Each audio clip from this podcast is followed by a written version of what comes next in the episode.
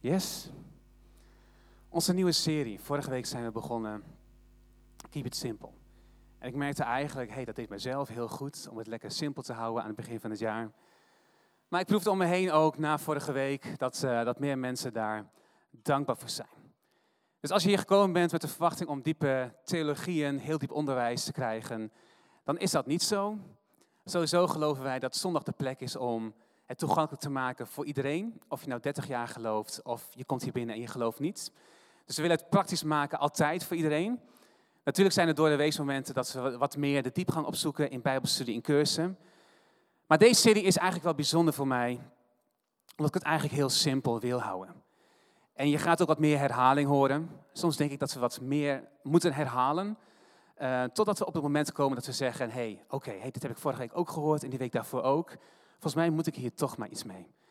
En eigenlijk gaf het mij heel veel rust. Die gedachte dat we op deze manier het jaar gaan beginnen. Ik om je heen hoor je, je proeft het zoveel. We zijn zo druk. En soms maken we onszelf zo druk. Je ziet het in het introfilmpje. Weet je, zoveel woorden weet je, die in ons hoofd kunnen, kunnen rondwalen. Moeite, depressief en onrust. En weet je, er gebeurt zoveel. En ik herken het bij mezelf. En daarom vind ik het zo mooi om met elkaar te kijken naar, wat zegt de Bijbel hierover? Jezus zegt dat hij kwam om ons leven te geven in al zijn volheid, leven in volheid. Dat is geen leven gebukt onder een juk van druk en van alles. Ik zeg niet dat we het nooit even druk hebben. Soms, soms zoeken we naar balans, maar balans betekent stilstaan. We kunnen niet ons leven lang in balans blijven, want dan, dan staan we stil. Soms moet er beweging in komen. Dus zoeken naar balans klopt ook niet altijd. Er zijn momenten, ja, dat, je, dat we lekker bezig zijn, maar er zijn ook momenten weer van rust. En, en hoe creëren we dat nou? Nou, dat is eigenlijk samenvattend uh, deze serie waar we vorige week mee zijn begonnen. Om ons heen. De wereld kan soms zoveel van ons vragen. De wereld kan zoveel van ons vragen. Op basisscholen merk je het. Testen die worden afgenomen. Kinderen leren van jongs af aan. Ik zeg niet dat het fout is. Natuurlijk moeten dingen getest worden. Maar de intellectuele intelligentie wordt getest om te kijken, hé, hey, waartoe ben jij in staat? Uh, wat ga je hierna doen? Kinderen leren dat testen erbij hoort en dat je dan een hoog of een laag of een vervolgopleiding kan doen. Daarin hebben we ook als kerk gezien dat er zoveel vormen van intelligentie zijn. Het is niet altijd eerlijk om één, één vorm te, te testen, terwijl elk kind uniek is in zijn eigen intellectuele manier, op zijn eigen manier, uniek door God geschapen. Maar soms leren van jongs af aan dat dingen getest worden, dat we aan dingen moeten voldoen en dat er testen zijn en dat de resultaten belangrijk zijn. Uh, indrukken om ons heen, meningen, dingen die we moeten doen, agenda's die gevuld zijn met moeten. En als ik het gevoel heb dat ik weer heel veel moet, weet je, dat laat tegelijkertijd zien dat ik zo, zo vol ben dat ik het niet mag doen, maar ik moet zoveel. Volle agenda's. En daardoor komt onrust, vermoeidheid en stress. En eigenlijk als ik zo deze inleiding alleen al, al vertel, dan, dan, dan voel ik die onrust alweer binnenkomen. Het gevoel wat, wat velen en ik en zoveel mensen hier zo goed kennen. En dan die serie Keep It Simple. Wat, wat bedoel ik daarmee? Bedoel ik daarmee minder doen? Of simpel leven? Nee, dat niet eens. Keep It Simple heeft eigenlijk te maken dat we steeds meer ontdekken wat nou echt belangrijk is in ons leven. En dat betekent niet altijd andere dingen maar stoppen. Sommige dingen moeten gewoon ook gebeuren. Er moet gewerkt worden, de boodschappen moeten gedaan worden. Ook al kun je het zelfs thuis laten bezorgen vandaag de dag. En mooi is dat. Het wordt steeds makkelijker gemaakt. Sommige dingen moeten, maar keep it simple heeft te maken dat we steeds meer leren om te leven zoals God dat voor jou bedoeld heeft. Hij heeft je geschapen met een specifiek doel. En doel, je talenten ingezet. Keep it simple gaat over een levensstijl. Dat we hebben ontdekt, hey, wat is nou echt belangrijk in mijn leven? Weet je, en welke dingen zet ik in mijn agenda? Wat doet er echt toe? Waar leef ik voor? Dat we ons niet onze agenda vullen met zoveel dingen die er misschien uiteindelijk helemaal niet toe doen. We maken onszelf soms letterlijk veel te druk. Maar dat we kijken, hé, hey, um, wat is het leven zoals God het voor mij bedoeld heeft? Voordat we daarmee verder gaan, laten we eerst bidden. Vader, zo komen we voor u ook in gebed. Als uw woord openen, dat u spreekt tot onze harten. Heer, dat we onze harten openen, heel bewust openzetten voor uw woord vandaag. Heer, ik geloof zoals we hier zitten, zoals we het jaar instappen, Heer, dat u ons wilt leren, ook aan het begin van 2019. Hey, van wat is nou echt belangrijk? Wat doet er nou echt toe? Als we aan het eind van ons leven staan, hey, wat zijn nou de dingen die echt blijvende herinneringen zijn gebleven? En ik bid hoe oud of hoe jong we ook zijn, dat we leren om die dingen een plek te geven in onze agenda. Heel bewust, dat we daaraan bouwen, daaraan werken. Dat u ons ook vandaag helpt, Vader, om keep it simple te houden. Niet niks doen en stilzitten, maar ontdekken, hé, hey, wat doet er echt toe? Heer, en dat we ons daarvoor inzetten. Zo zegen elkaar, we zegen de andere kerk in deze stad. We zegenen ze met groei en bloei, de andere CLC-kerk door het hele land heen. Ons stadsbestuur, onze regering zegen met wijsheid. In Jezus' naam. Amen. Goed, ik kan niet uh, starten zonder een korte terugblik op vorige week. Nogmaals, in deze serie ga ik veel herhalen. Maar dat komt omdat ik het zelf vaak nodig heb om dingen twee keer te horen. En misschien zijn hier meer mensen. Hij begon gelijk al met, of we begonnen gelijk met het voorbeeld van Martha en Maria. En we hebben daar het verhaal gelezen. En dat staat onder andere in Lucas 10. Lucas 10, vers 42. Daar zien we, de Heer zei tegen haar, Martha, Martha, je bent zo bezorgd en je maakt je veel te druk. Er is maar één ding noodzakelijk. Maria heeft het beste deel gekozen en dat zal haar niet worden ontnomen. Dit is het verhaal waarin Jezus bij Martha en Maria thuiskomt. En Martha was zo druk in de keuken bezig. En ze begon zich te irriteren aan Maria. Maria zat gewoon in de kamer aan de voeten van Jezus, in gesprek met de Heer. Gewoon aan zijn voeten te luisteren wat hij te zeggen had. En Martha raakte geïrriteerd omdat Martha zo druk bezig was. En zij ging haar beklag doen bij Jezus. En zij ging ervan uit dat Jezus helemaal aan haar kant zou staan. Van, vindt u ook niet, God, dat mijn zus mij moet helpen? Kunt u niet tegen Maria zeggen dat ze me moet helpen in de keuken? En dan zien we deze bekende uitspraak van Jezus, waar hij zegt, Martha, Martha. En we zeiden tegelijkertijd, hey, kan het zijn dat God aan het begin van het jaar tegen jou zegt, Martha, Martha. Er zit kracht in herhaling, dat zei ik net al, hè? we gaan veel herhalen in deze serie. Waarom? Jezus deed, hij herhaalde haar naam zelfs. Tuurlijk wist ze dat ze Martha heette, maar toch zei hij twee keer Martha, Martha. Kan het zijn dat hij dat tegen mij of tegen jou zegt, aan het begin van 2019? Van alsjeblieft, duik niet het jaar in zoals we ons nu voelen, zoals we dat zo vaak gedaan hebben. Even rust op de plaat. Martha, Martha. Hij zei niet dat wat Maria deed aan zijn voeten zitten, dat dat, belangrijk, dat, dat, dat, dat, uh, dat dat alleen maar belangrijk was en dat Martha deed niet belangrijk was. Maar er zijn momenten om onze pannetjes neer te zetten en ervoor te kiezen om aan de voeten van Jezus te zitten. Er staat nood, noodzakelijk, dat woord noodzakelijk staat in die zin. Wat Maria deed was noodzakelijk. Het is iets wat voor ons allemaal noodzakelijk is. En hoe mooi is het dat we in deze serie, als we het hebben over Keep It Simple, dat we het jaar beginnen met, hey, even gas terug. Even weer zoals Maria, dat is noodzakelijk. Belangrijk voor ons allemaal. Aan zijn voeten zitten. Zodat hij ons kan helpen ontdekken, hey, wat is nou echt belangrijk? Voordat ik het jaar induik, wat is nou echt belangrijk? En we zien dat als in de Bijbel God een naam twee keer noemt, dat er altijd een belangrijke een ingrijpende gebeurtenis op volgt. Toen hij twee keer Abraham zei, Abraham, Abraham, stond Abraham op het punt om zijn zoon als offer aan God op te dragen. En God zei eigenlijk van, nee, doe dit niet. Weet je, ik heb een, een, een, enorme profetie, belofte in het, op, op het leven van je zoon liggen. Toen hij dat deed bij Mozes, Mozes, Mozes, was bij de braamstruik hebben gezien. Hij riep twee keer Samuel, de jonge Samuel, om tot hem te spreken. En we zien hier Martha, Martha. Het lijkt heel simpel, maar ik geloof als mensen echt gaan ontdekken wat hier in dit verhaal gebeurt. Als we horen zijn stem tegen jou, Martha, Martha, je maakt je veel te druk. Hij zei tegen haar eigenlijk in eigen woorden, hey, ik heb mijn komst heb ik nooit zo gecompliceerd bedoeld. Mijn komst naar jullie huis was een moment om even te zitten, als vrienden onder elkaar, goede gesprekken. Je maakt het veel te ingewikkeld. En als ik naar mijn leven kijk, dan kan ik mijn leven soms veel te ingewikkeld maken. En vorige week zei ik ook, als ik soms Facebook zie en alle reacties, hoe we reageren en discussies die ontstaan, we maken het soms zo veel te ingewikkeld. We strijden zo vaak strijden die we helemaal niet hoeven te strijden. Er zijn belangrijke dingen waar we voor knokken, waar we voor strijden in het leven. Maar als ik door de week, en ik geniet van die programma's zoals De Rijdende Rechter, zijn er meer mensen die dat eigenlijk heel leuk vinden. Ja, toch wel een paar, hè? Ik kijk ze terug. Weet je, ik kijk ze drie keer terug zelfs. En als je dan ziet waar mensen zo'n enorme strijd van maken, dan doet het me tegelijkertijd doet het me wat. Van als je ouder wordt en, en je slijt je laatste dagen om een schutting die, die, die scheef staat. Er zijn, je kunt kiezen voor zoveel, je kunt je leven lang strijden als je wil. Maar zoveel energie heb je niet. We maken het soms zo ingewikkeld. Ik denk dat we heel veel mogen leren van kiezen de juiste strijd. Wat zijn de, strijd, wat zijn de dingen waar je echt voor knokt? Voor je huwelijk, voor je kinderen, voor, op je werk, weet je, voor het welzijn van mensen. Wat zijn belangrijke dingen voor jou? Laten we daarvoor strijden. En laten we van heel veel andere dingen zeggen, vooral in het verkeer. Als iemand je een keer rechts inhaalt, of als je je irriteert aan iemand die je geen. Zijn dat de strijden die we strijden? We raken zoveel energie kwijt aan de dingen die zoveel energie kosten, maar er eigenlijk helemaal niet toe doen. Martha, Martha. Ik heb hier heel veel van geleerd. Een van de eerste vragen die ik stel, en ook als je in de app naar je notes kijkt, dan heb ik drie vragen op een rijtje gezet die je ook in de app kan invullen. Maar mijn eerste vraag was, hoe vol is jouw emmer?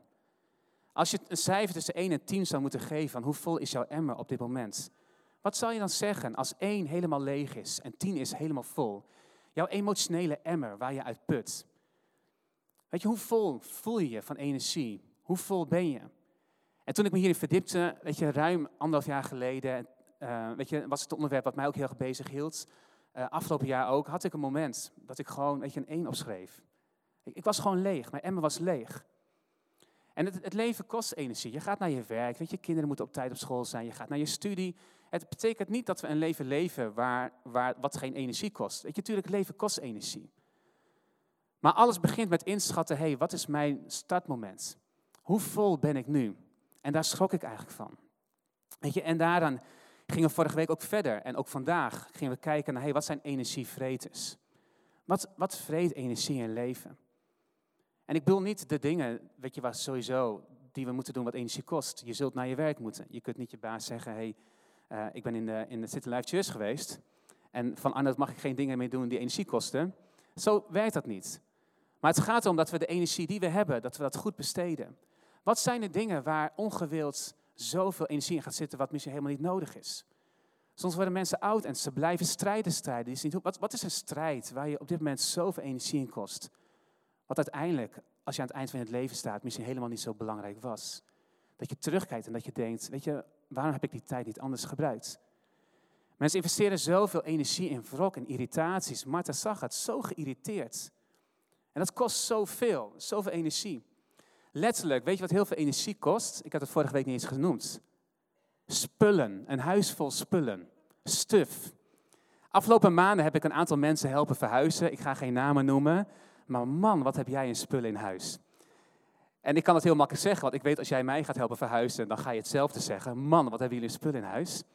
En daarin zag ik een reclame van de Action. Normaal noem ik geen namen van winkels hier, maar hier is het juist even grappig dat het juist de Action is.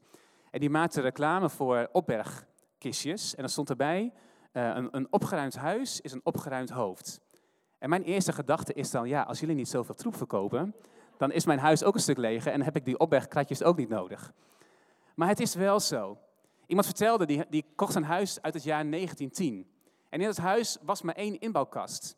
Want in 1910 was dat alles wat je nodig had. Je had één pak voor de zondag. Je had twee shirts voor door de week en, en je kinderen ook. En alles past in één kast. Maar wat doen we tegenwoordig als het niet in één kast past? Dan zetten we overal kasten neer. Je maakt je kast groter. Wat doen we als het niet in de kasten past? Dan hebben we een walk-in closet. Daar kun je dan inlopen. Dat is een kamer voor al je spullen, voor al je kleren. Sommige mensen hebben zo groot dat je er zelfs rondjes omheen kan trimmen. Zo groot is jouw walk-in closet. En wat doen we als onze spullen daar niet in passen? Dan zetten we het op de zolder. En dan is er nog baas boven baas.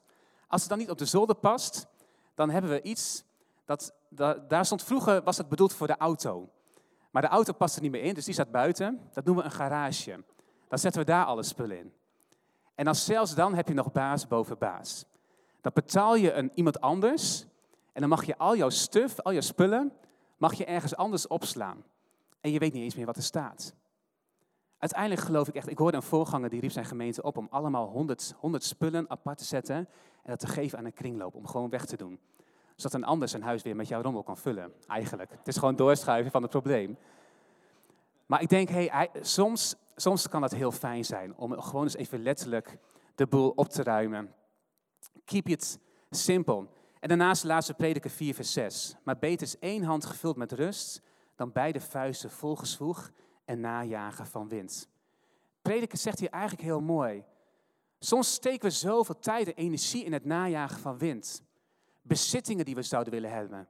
Dromen, weet je, wat ons eigenlijk fantastisch lijkt. Maar wat uiteindelijk alleen maar wind lijkt te zijn. Dingen die je op Instagram, Facebook, bij anderen, weet je, bijna aanbidt. Wauw, weet je, had ik dat maar. Maar wat uiteindelijk, prediker Salomo, die alles had, zegt, het is najagen van wind. En hij zegt als conclusie, en ik denk als we dat nu mogen leren, dan scheelt dat zoveel gezoeg in de toekomst. Hij zegt beter één hand gevuld met rust, dan twee handen volgestopt met stuf in jouw walk-in closet en in de, in, de, in de opbergschuren die je allemaal huurt. Weet je, en het najagen van wind. Maar wat is het mooie aan één hand gevuld met rust? En zeggen, hé, hey, ik ben tevreden met wat ik heb. Ik heb rust, dit is prima. Weet je, ik, ik dank God voor wat ik heb. Dan dat je die andere hand ook gebruikt om steeds meer te verzamelen, steeds meer wind na te jagen. Het mooie aan één hand gevuld met rust, is dat je een hand over hebt om een keer iemand anders letterlijk een handje te helpen.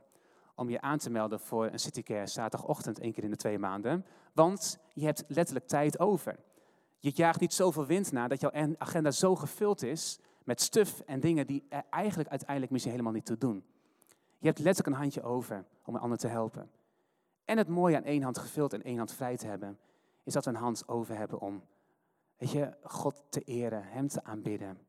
Weet je, ons uit te strekken in worship. Omdat we dankbaar zijn voor wat Hij ons geeft in onze hand gevuld met rust. Dus weet je, hoe vol is je emmer? De tweede vraag is dan eigenlijk, weet je, wat zijn jouw energievreters? Als je daarover na zou moeten denken, ik herhaal dit, want dit is de basis van de hele serie. We gaan veel meer dingen aantippen, maar dit is eigenlijk de basis. Als we dit ontdekken, dan hebben we al zoveel ontdekt. Wat zouden dingen zijn die zoveel energie vreten? Weet je, en de derde was, de derde vraag, wat zijn jouw energiebronnen? Er zijn zoveel dingen wat juist energie geven. Weet je, en daarin hadden we het over een, een, een vraag van, hey, de vraag, wat is nou echt belangrijk in je leven? Wat zal je daarop antwoorden? En dat kan een hele lastige vraag zijn van, ja, weet ik veel, wat is nou echt belangrijk in mijn leven?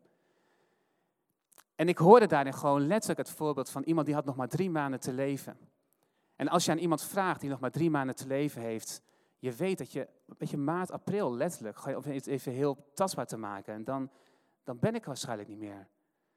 Dan wordt het in één keer heel duidelijk, heel tastbaar wat echt belangrijk is in je leven.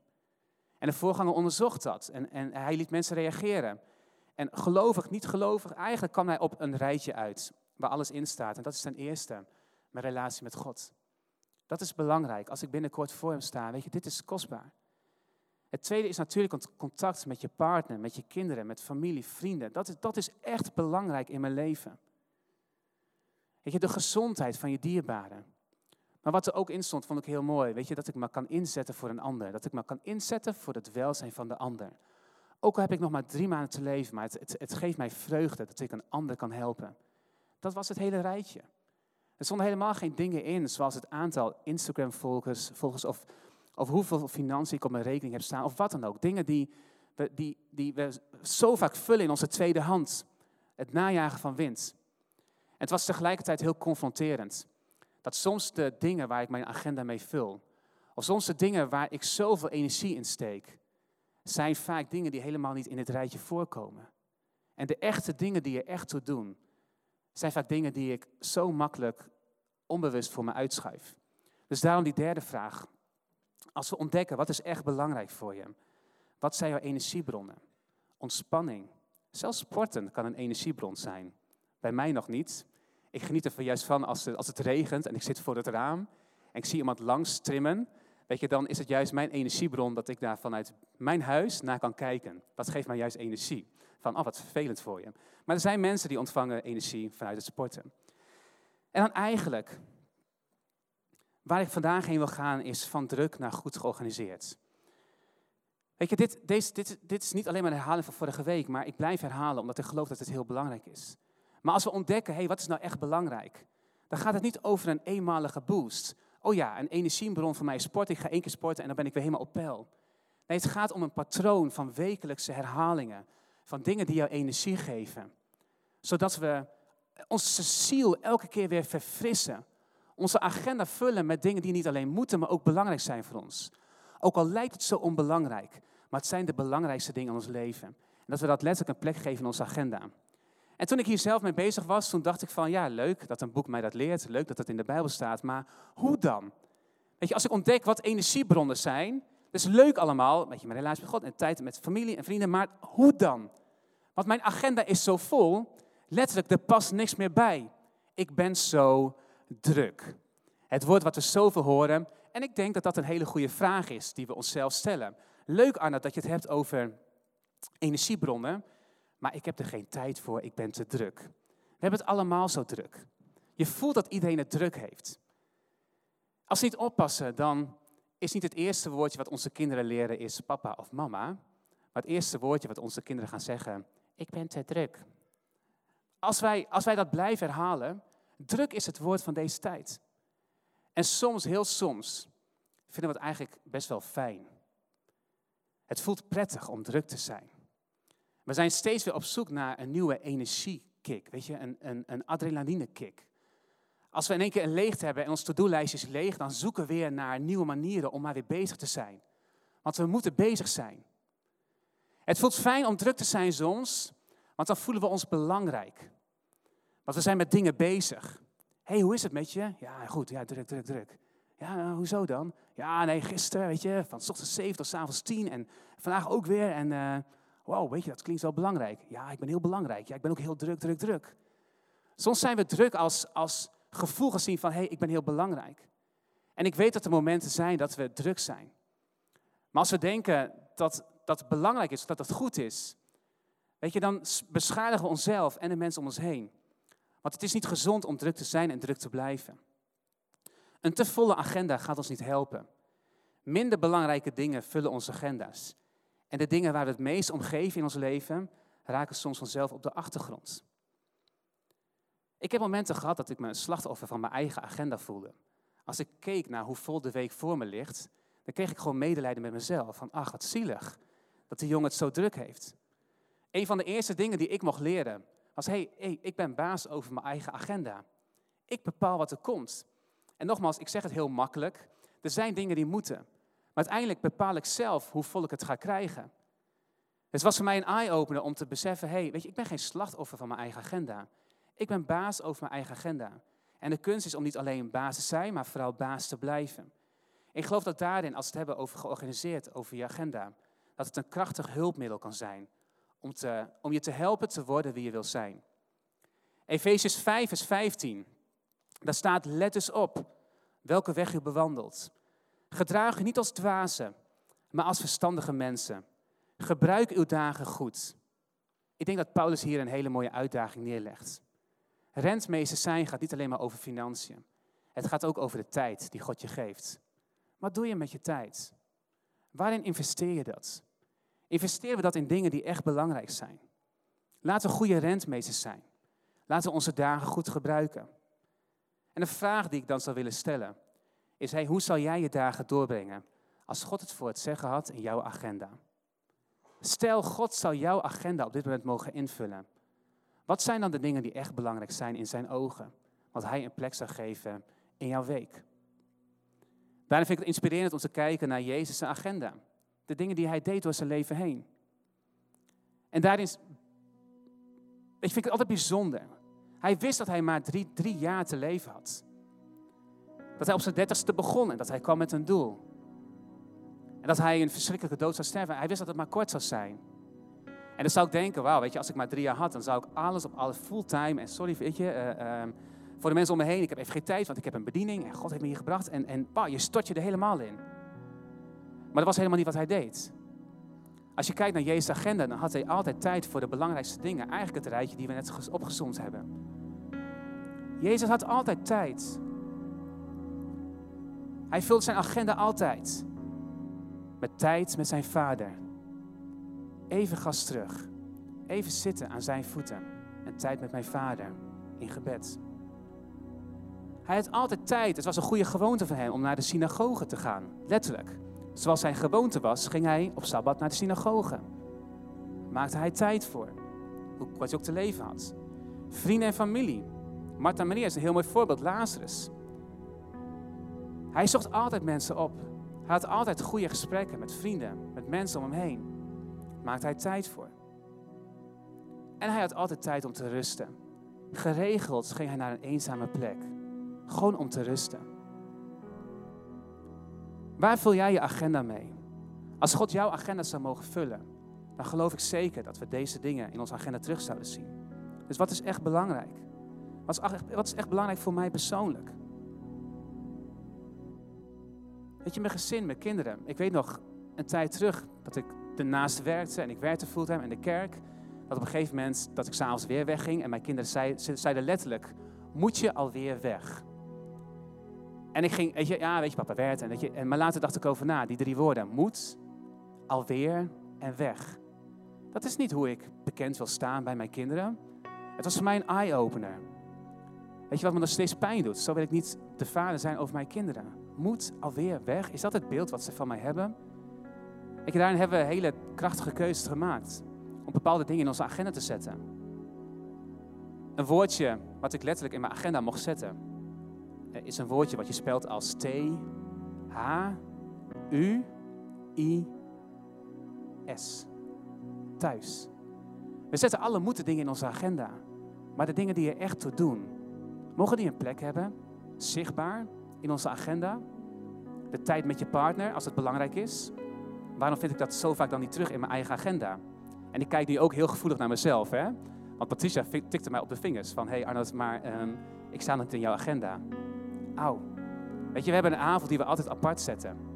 Een avond waarop ik niks, niks afspreek. En we zijn er opnieuw naar gaan kijken. Hey, als dit echt belangrijk voor ons is, waar gaan we dat nog praktischer inplannen? Wat staat in je agenda? Mijn agenda gaat niet over wat ik wil doen. Het gaat veel meer over wie ik wil zijn. Je agenda bepaalt wie je gaat worden, waar je je tijd in investeert. Wie wil ik zijn? Ik wil zijn geliefde zoon zijn. Dat zet ik in mijn agenda. Ik wil daar tijd voor vrijmaken. Ik wil een, een, een, partner zijn van mijn vrouw. Ik wil een vader zijn over mijn kinderen. Ik wil de beste voorganger zijn die CLC Assen maar zou kunnen krijgen. En voor die dingen wil ik tijd maken in mijn agenda. Waar maak jij tijd voor in je agenda? Oh, ik ben alweer door de tijd heen. Wat gaat dat snel? Zo jammer eigenlijk. Thuis, huwelijk. Weet je, als het niet goed gaat in je huwelijk, geef elkaar dan niet meer ruimte. Maak er plaats voor in je agenda. Je bent ooit verliefd op die ander geworden. En zelfs met dat buikje wat er nu zit, niet alleen bij hem, ook bij haar, geloof ik, kun je weer verliefd worden op diezelfde persoon. Huwelijksproblemen eh, verdwijnen niet vanzelf. Daar is raad en investering en tijd voor nodig. En raad komt meestal niet van jezelf in zo'n situatie. Dat komt van een ander. Dus betrek er iemand bij. Liefde is tijd. het schijnt dat stellen die geregeld samen op date gaan, over het algemeen gelukkig te zijn. Stellen die dat een plek geven in hun agenda. En er vervolgens alles aan doen om er niet iets anders voor in de plaats te zetten, maar om je in te zetten en trouw te blijven aan het avondje uit in je agenda. En heel praktisch, als het vandaag Next Step Sunday is. Wat zijn next steps? Weet je, de eerste, je relatie met God. Staat dat in je agenda? Lucas 4, hij kwam ook in Nazareth, over Jezus staat er, waar hij was opgegroeid. En volgens zijn gewoonte ging hij op Sabbat naar de agenda. Wat, of, eh, naar de agenda? jongen, jongen, je kunt zo vol zijn van je agenda. Naar de synagoge. Wat ik bedoel, weet je, het, het, het was een goede gewoonte van hem. Ik geloof, dit had hij meegekregen van zijn ouders. Dit had een plek in zijn agenda. Synagoge, de plek, geloof. Mijn eigen momenten van gebed, s ochtends vroeg, ik zet het in mijn agenda. En ik hou me er ook aan. Want een agenda is niet wat ik moet doen, maar mijn agenda bepaalt wie ik ga worden. Een tweede next step, gewoon een voorbeeld, is huwelijk en gezin. Wat ik net zei. Ook huwelijk, het gaat niet vanzelf. Je zult het een plek moeten geven in je agenda. Je gezin, de tijd met je kinderen. Geef de plek in je agenda. Derde, next step, ontspanning. Ook dat. Matthäus 14, vers 13. Toen Jezus dat hoorde, week hij met een boot uit naar een eenzame plaats waar hij alleen kon zijn. Weet je, na een tijd van onrust en, en drukte had Jezus het ook nodig om te ontspannen.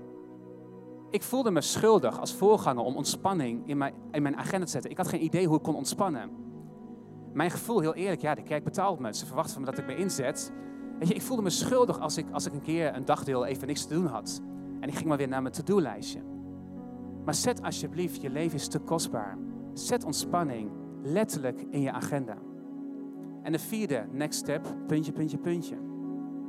Wat jouw next step ook is. We hebben straks het marktje. We hebben wat dingen genoemd. Dopen. Kan een next step, voor je zijn. Zet het in je agenda. Een team. Misschien wil je meedraaien met een team. Maak er tijd voor vrij. Het is belangrijk. Het vormt je. Connectgroep. Ik hoorde zelfs dat er in de kerk een sushi-appgroep was. Nou, zelfs in CLC, als dat een next step voor je is, hij schijnt nu nog besloten te zijn. Hoe oneerlijk is dat? Ik hou er niet van. Als dat een next step voor je is, zelfs daar kunnen we als CLC kunnen je bij helpen. Maar ik sluit af met deze tekst, Matthäus 6, vers 33. Zoek liever eerst het koninkrijk van God en zijn gerechtigheid. Dan zullen al die andere dingen je erbij worden gegeven. Prachtige tekst, maar wat betekent het? Zoek eerst zijn koninkrijk. Ik geloof dat dat letterlijk betekent dat we kijken naar wat belangrijk is in ons leven. Wat vult je tank en wat trekt je tank leeg? Maar als we ontdekken wat echt belangrijk is in ons leven, dan betekent zoek eerst zijn koninkrijk. Letterlijk dat God de ruimte krijgt om jouw agenda te vullen. Om met hem te overleggen, God, wat is echt belangrijk voor u? En wilt u mijn leven op die manier invullen? Dat ik uw koninkrijk zoek. Dat ik uw hart zoek. Dat ik de dingen een plek geef die voor u belangrijk zijn en die voor mij belangrijk zijn. En zo geloof ik, zal God je helpen om de persoon te worden zoals Hij voor jou bedoeld heeft. Agendablaadje na agendablaadje. Soms zijn het de kleinste dingen die later de mooiste herinneringen zullen zijn. Amen. Laten we bidden.